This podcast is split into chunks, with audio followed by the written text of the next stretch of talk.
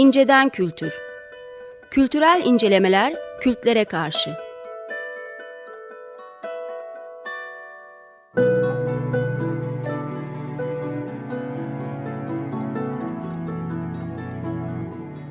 Hazırlayıp sunanlar Mesut Varlık ve Gökhan Aslan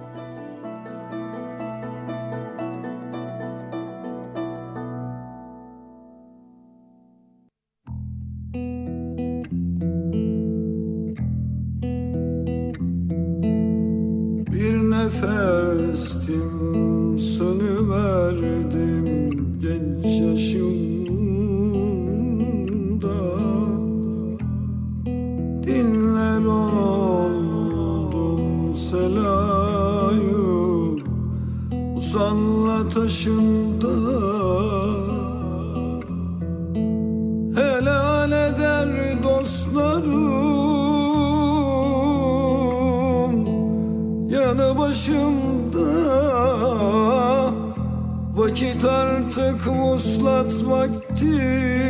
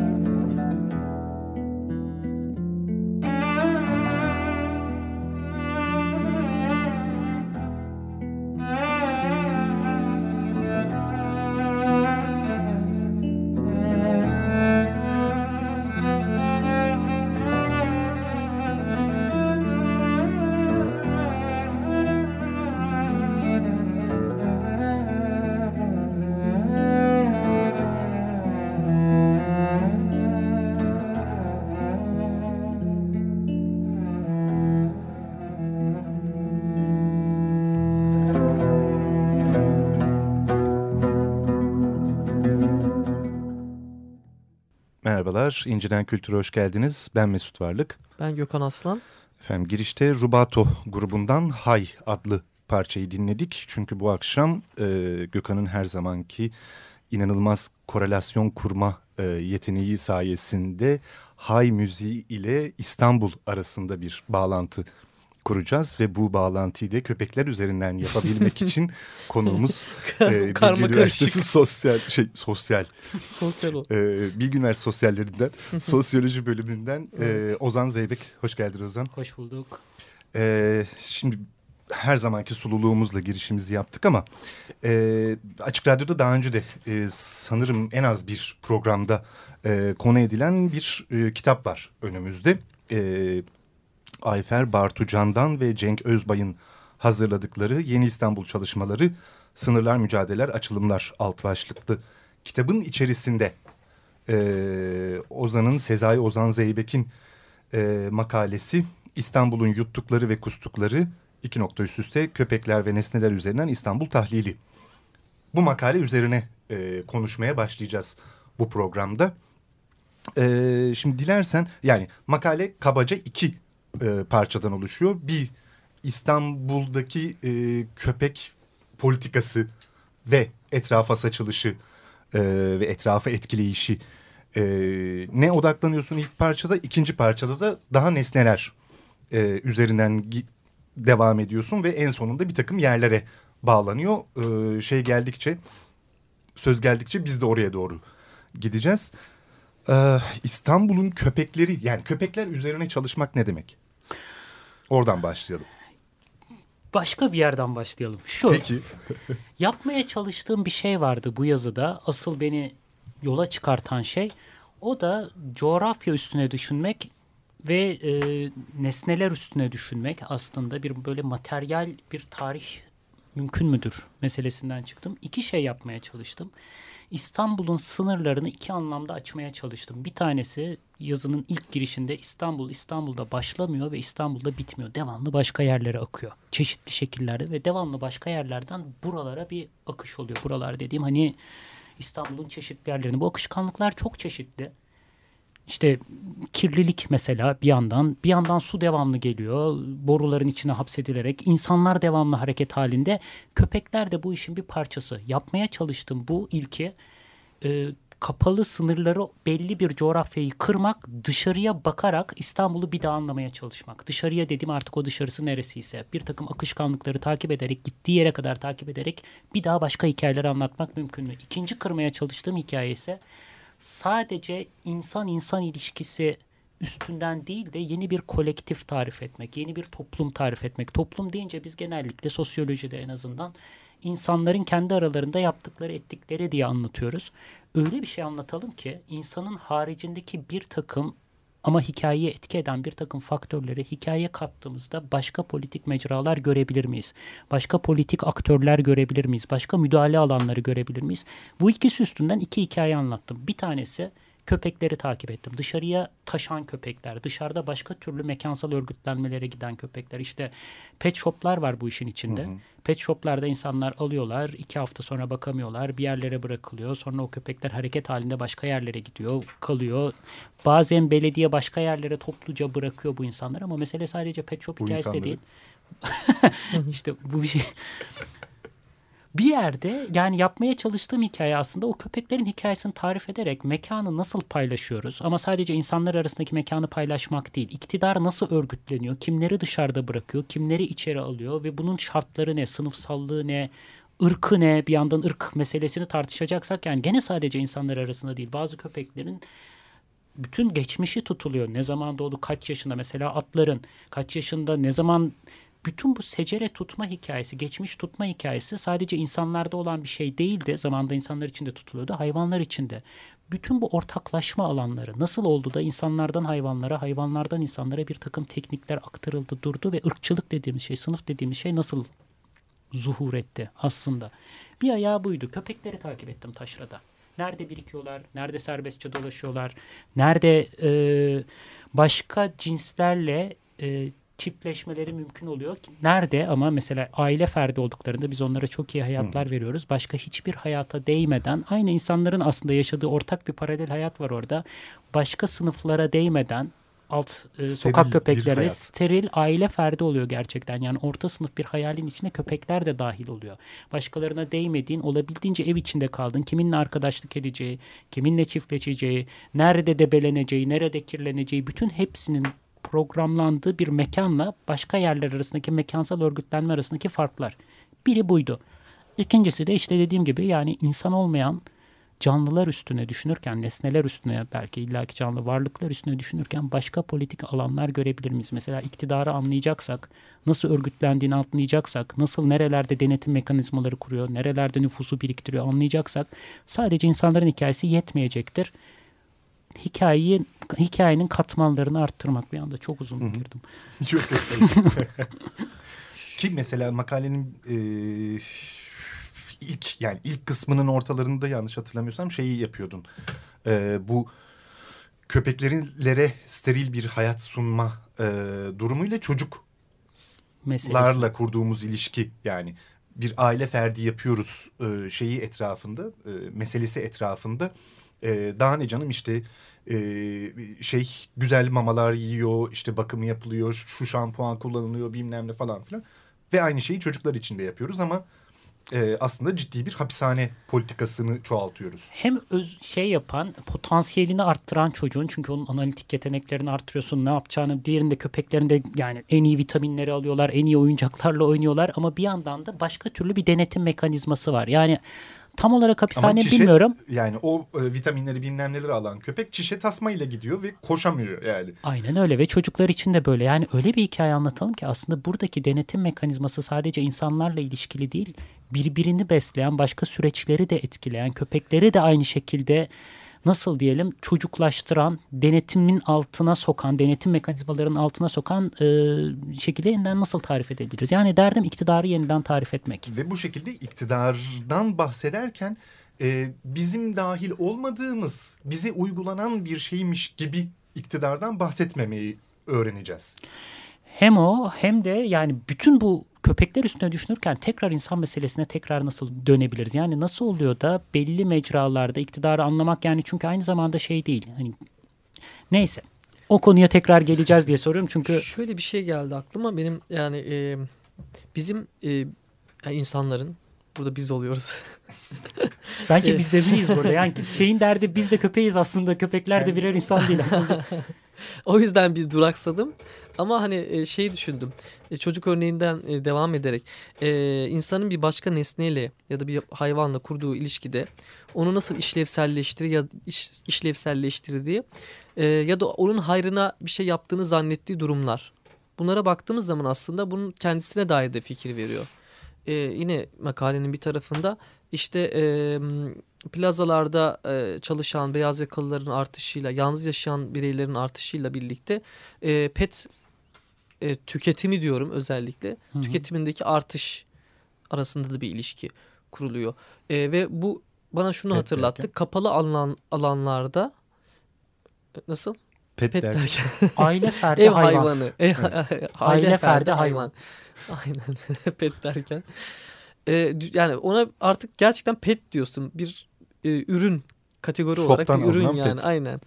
E, diyeceğim şu e, aynı zamanda bizim yaşadığımız alanlar da belli e, sınırlara e, hapsolduğu vakit diyelim ki siteler ve rezidanslar e, ve çocuklarımızı da yetiştirdiğimiz alanlarda bu sınırlıkta ve sterilikte olduğuna göre bir şekilde bu en azından bu yaşayış tarzı art, artıyor.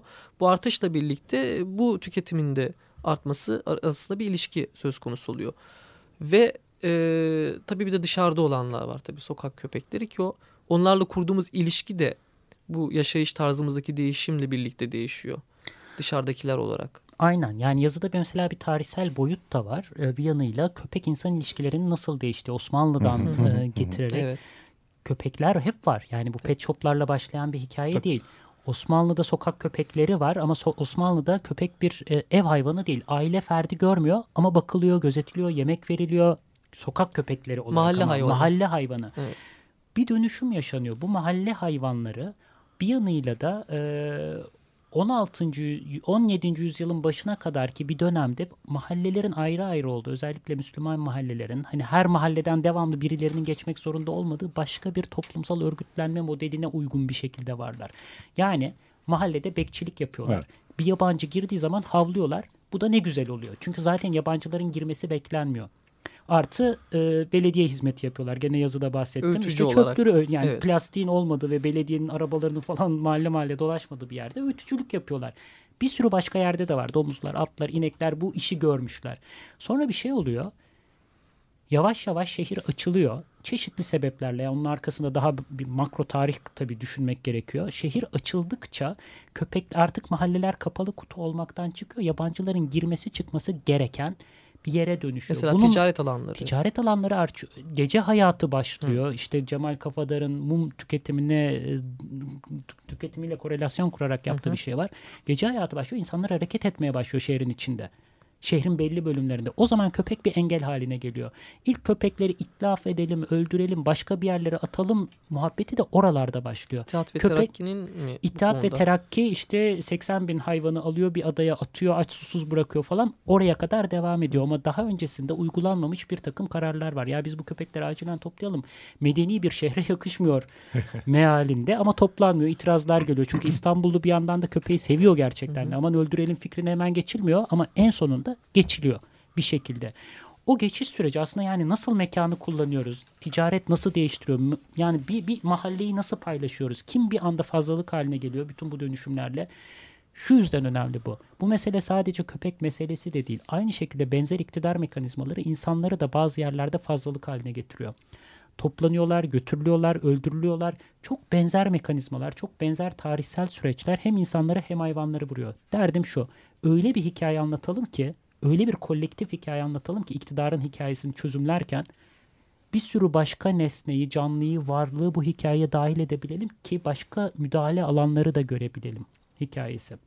Yani şu zamanında insanlar işte e, toplama kamplarında biriktiren akıl var ya bu sadece insanlara yapılmış bir şey değil. Bunun öncülü defalarca kayıt tutma, hayvanları toplama, derecelendirme, numaralandırma, bürokratik aygıtların içine sokma, ineklere, atlara, tavuklara ay tavuklar da çok acılar çektiği hikayesi değil bu. Bu iktidarı anlamak için gerekli bir e, aktör bu. Yani atlayabileceğimiz, görmezden gelebileceğimiz bir şey değil. Şu yani nerede teoriler bizi bir yere kadar getiriyor, konuşturuyor, anlam veriyor, dünyaya bakma şekli, bir bakma açısı sunuyor. Bu açıyı ben biraz daha ilerletmek istiyorum. Yani öyle bir şekilde açalım ki aktörlerimizin baktığımız, analiz ettiğimiz, düşündüğümüz meseleleri anlamak için kullandığımız aktörlerin sayısını arttıralım. Bu ikinci, bir birinci ayağı işte yani insan dışına çıkmak, insan bedeninin dışına çıkmak. Bir ikinci ayağı da şehrin fiziki coğrafi sınırlarının şehrin dış, bedeninin dışına, dışına çıkmak. çıkmak. Onu da nesnelerin e, dolaşımına bakarak. İşte e, OSB'lerin mesela nerelere taşındığı, Hı-hı. kirlilik hikayesi nasıl Hı-hı. hareket ediyor, su nasıl taşınıyor, toprak nasıl dönüşüyor, endüstrileşme nereden al- alınıyor, nerelere götürülüyor. İstanbul devamlı bir hareket halinde bir mekan. Giriyor, çıkıyor, yuttukları, kustukları derken devamlı yutuyor bir yandan mesela çevredeki bölgenin suyunu yutuyor, gıdasını yutuyor. Yani bir yandan da dışarıya kusuyor bazı şeyler. İşte mesela burada köpek bedeni bu ya da işte kirlilik ya da bazen insan. Devamlı bu dolaşımı anlayarak bu kez coğrafi sınırları başka şekilde nasıl anlamlandırabiliriz? Dert buydu. İki yer yaptım. Hatta bir üçüncü ayağı vardı yazmadım. Ee, Ayfer'le Cenk istedi ya bir de insan ayağı. Ben öyle çıktım çünkü. Bir de insan ayağı vardı. Bir de insanların dolaşımı. Aslında yani kendi çalışmam oydu. Bu değildi e, Roman mahallesinde yaşayan insanların İstanbul'a gitmesi, bir hafta orada burada 8 kişi bir bekar odasında, tekstil fabrikasında çalışmaya çalışıp ardından olmuyor İstanbul bizi kustu deyip kustu değil. Tabiri de onların tabiri yani. Geri dönüp tekrar Malkara'da bir hayat kurmaya çalışmaları şey Tekirdağ Malkara'da insanların dolaşımına bakarak çok bir iyiymiş. başka İstanbul'da anlatılabilir mi? O kısmı yapamadım çünkü yazı çok uzuyordu. Bir okun bir okun bir dikkat süresi var gerçekten. Benimki kaybolunca dedim okuyucunun ayda ayda kaybolur onu bıraktım. Ama yani mesele böyle bir mesele. Son derece yeni bir metodoloji yani yeni değil aslında. Bunun da arkasında bir başka e, yani yazılmış çizilmiş bir külliyat var zaten ama yeni bir metodoloji çevresinde yeni başka fa e, failler bulmak. Dert bu. Aslında bir anlamda da şey söylenebilir mi? Bu e, sürekli olarak hep eleştirdiğimiz, aşmaya çalıştığımız o e, ikili karşıtlıklar, ezen, ezilen, işte e, iktidar ve e, altındakiler, merkez taşra, şu bu. Nun e, artık bugün yani o işte az önce bahsettiğimiz o mahalleli bilmem neli işte 16. yüzyıl Osmanlısını e, açıklamaya çalışırken belki e, daha rahat, daha kullanışlı olan ama artık bugünü, e, bugünkü o hareketi, o A haline gelmişliği e, açıklamaya çalışırken e, güdük hale düşmemize neden olan o ikili e, karşıtlıkları aşmaya çalışma gayreti gibi de biraz anladığım Daha akış kadarıyla. üzerine düşünerek Akışlar aslında. üzerine ve asimetriyi de ciddiye alarak bir sürü başka asimetrik ilişki hali var. Yani şu biz mağdun çalışmaları dediğimiz bir hikaye var evet. ya hani sesi çıkmayanlar falan diyelim şimdi kısaca. Onu ciddiye alıp hakikaten sesi çıkmayan başka ne failler var. Yani insanların tabii sesi çıkmadığı bir sürü an evet, oluyor evet. ama bir de hakikaten ses çıkaramayan ama aslında hikayenin parçası olan ya da o hikayeyi takip ederek o faillerin hikayelerini takip ederek farklı alanlar görebileceğimiz başka hikayeler yazmak mümkün mü? Kimler Bunu olabilir da, bu failler? Ee, çeşitlendirdiğimiz zaman burada mesela burada işte köpekler. köpekler. Ama mesela köpekler. mesela feyz aldığım yazılardan bir, bir tanesi e, Timothy Mitchell'ın yazıları özellikle Mısır tarihini anlatıyor. Hı hı. Sivrisinekleri anlatacağım size diyor. İkinci hı hı. Dünya Savaşı'nda işte İngilizlerle Almanlar şöyle savaştı. Şu kadar insan öldü. İşte yanlış söylemeyeyim rakam 50 bin civarında büyük bir savaştı. Ama gelin sıtmanın hikayesini anlatayım size diyor. Barajı anlatıyor Asvan Barajı'nı. Kinin nereden geliyor? Ta Java sömürgeleştirilmiş İkinci Dünya uçakları anlatıyor. İnsanların hareketini, şeker kamışının Mısır'a girmesini, kolonyal bir tarih var şeker kamışının olduğu yerlerde sivrisineğin daha fazla çoğalabildiğini bir sürü hikaye iç içe geçiyor. Bir anda bir milyon insanın etkilendiği dev bir hikaye aslında savaştan çok daha büyük toplumsal etkileri olan Mısır'ın bütün tarımsal e, faaliyetlerini dönüştüren, insanları göç ettiren kolonyal bir tarih kuran orada Mısır'ın sömürgeleştirilmesinde önemli bir veçe olan bambaşka bir hikaye görmeye başlıyoruz. Ve tuhaf sivrisinekleri takip etmeden önce disiplinlerin kendi içindeki hikaye işte bir veterinerlik hastalık bağlamında alınıyor. O dönem ne çıktı bu hastalık? E işte bir de alınmıyor yani yok. Bu, bu hikayeyi görebilmek için yani failin akışkanlığını takip ederken tarih, antropoloji yani bütün kolonyal tarih başka yerler sadece Mısır değil. Mısır Java'da da hikayesi yazılıyor aynı anda. İngiltere'de de yazılıyor aynı anda. Hikayeyi takip etmek. Yani faillerin gittiği yere kadar takip etmek. işi Mısır'ın sınırına kadar getirip bırakmamak. Mısır'ın da ötesine geçmek. Nereye kadar gidiyorsa pamuğun geldiği yeri takip etmek. Pamuğun gittiği yeri takip etmek. Yeni baştan bir Mısır tarihi yazmak. Mısır Mısır olmaktan çıkacak. Asıl arkasındaki mesele de Batı'yı Batı olmaktan çıkarmak. Avrupa'yı Avrupa olmaktan çıkarmak. Üçüncü dünyayı üçüncü dünya olmaktan çıkarmak. Bir sürü birbirini kesen hat üstünden yeni bir coğrafya tarifi ortaya çıkarmak. Asıl dert böyle bir şey. Çünkü biz üçüncü dünya versus Batı işte Avrupa, Türkiye versus bilmem ne. Devamlı o ikilikler oralardan evet. kırılıyor. İkiliği kırmanın bir yolu da başka yollar da var. Kırmanın bir yolu da coğrafyayı patlatmak, açmak, sınırları açmak. Yani bizim kendi kafamızda teorinin bize dayadığı bir takım sınırları işte insanla başlanır, insanla bitirilir. Türkiye tarihi çalışılır, Orta Doğu çalışmaları diye bize zaten önceden getirdiği bir takım sınırlamaları ben akışkanlıklara, aktörlerin hareketine nereye kadar gidiyorsa takip ederek yeniden bakabilir miyim? Yani arkasındaki proje şey bir proje değil. Yani sadece haydi köpeklerin hayatını bir de anlayalım projesi değil. Başka bir yere de gitmeye çalışıyorum. Burada köpekler ama mesela. Ve çalışması da e, bir yanıyla da yani çok keyifli. Çünkü neyse onu yani keyif kısmına daha belki sonra geliriz.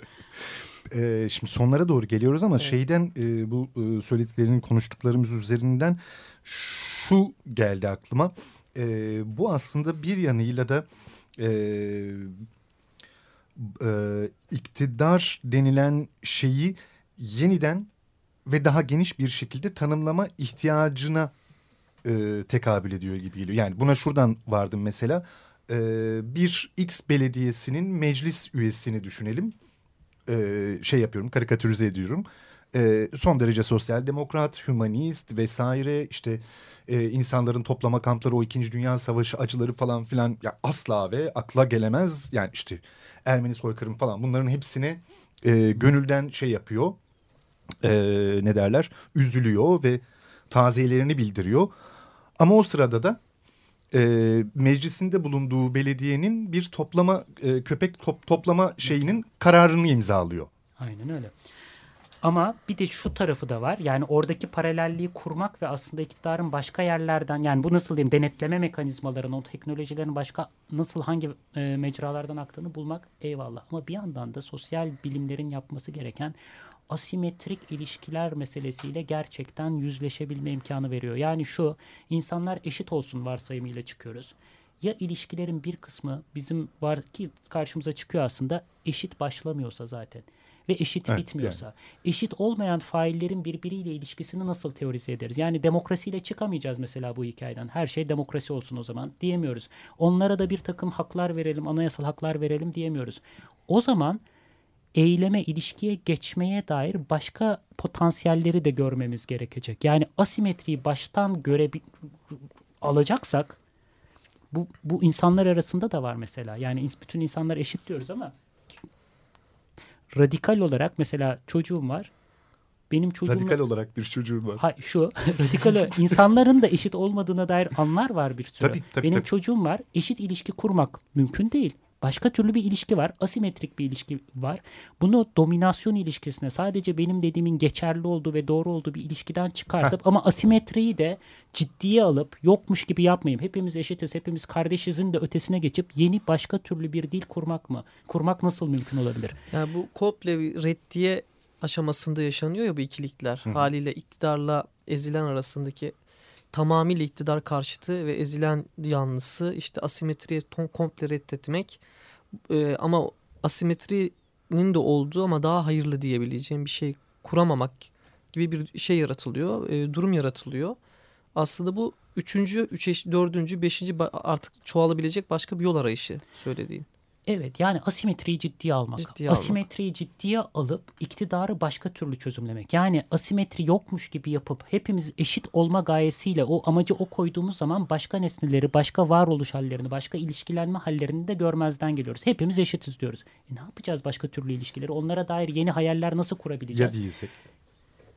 Değiliz. Yani köpeklerden işte, baktığımızda işte. değiliz. Çocuklardan baktığımızda değiliz ve başka bir sürü şeyle de değiliz aslında. Yani onu ciddiye almak derken o eşitsizliği benimsemek ya eşit değiliz zaten vur gitsin değil. Eşit değiliz ve bu eşit olmama halini nasıl başka türlü inşa edebiliriz? Evet. Asimetriyi nasıl başka türlü politize ederiz? Asıl mesele bir. Buna bakabilmenin bir imkanı da o yüzden insan coğrafyasından dışarı çıkmak bir an, bir an evvel. Peki o zaman Sanırım... program sınırımızın dışına çıkmadan... Çıkmadan nerede biter bu program? Burada biter. Kesip atıyoruz. Ee, bu program burada bitiyor. Bir sonraki programda umarım e, mevzumuzu e, bir miktar daha derinleştirmeye devam edebileceğiz. E, Ozan ayaklarına sağlık. Bir sonraki programda devam etmek Siz üzere. çok sağ olun davet ettiğiniz için. sağ olasın. E, efendim bir sonraki programda görüşmek üzere. E, incilenkültür.gmail.com e-mail adresimizi ve Facebook sayfamızı iletişim için hatırlatmış olalım. İyi akşamlar. İyi akşamlar. İyi akşamlar.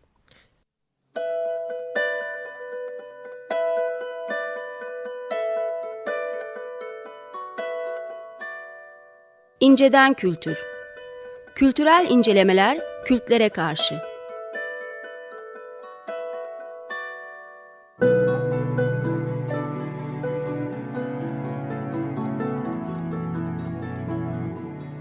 Hazırlayıp sunanlar Mesut Varlık ve Gökhan Aslan.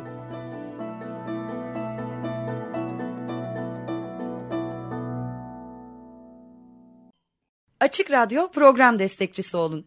Bir veya daha fazla programa destek olmak için 212 alan koduyla 343 41 41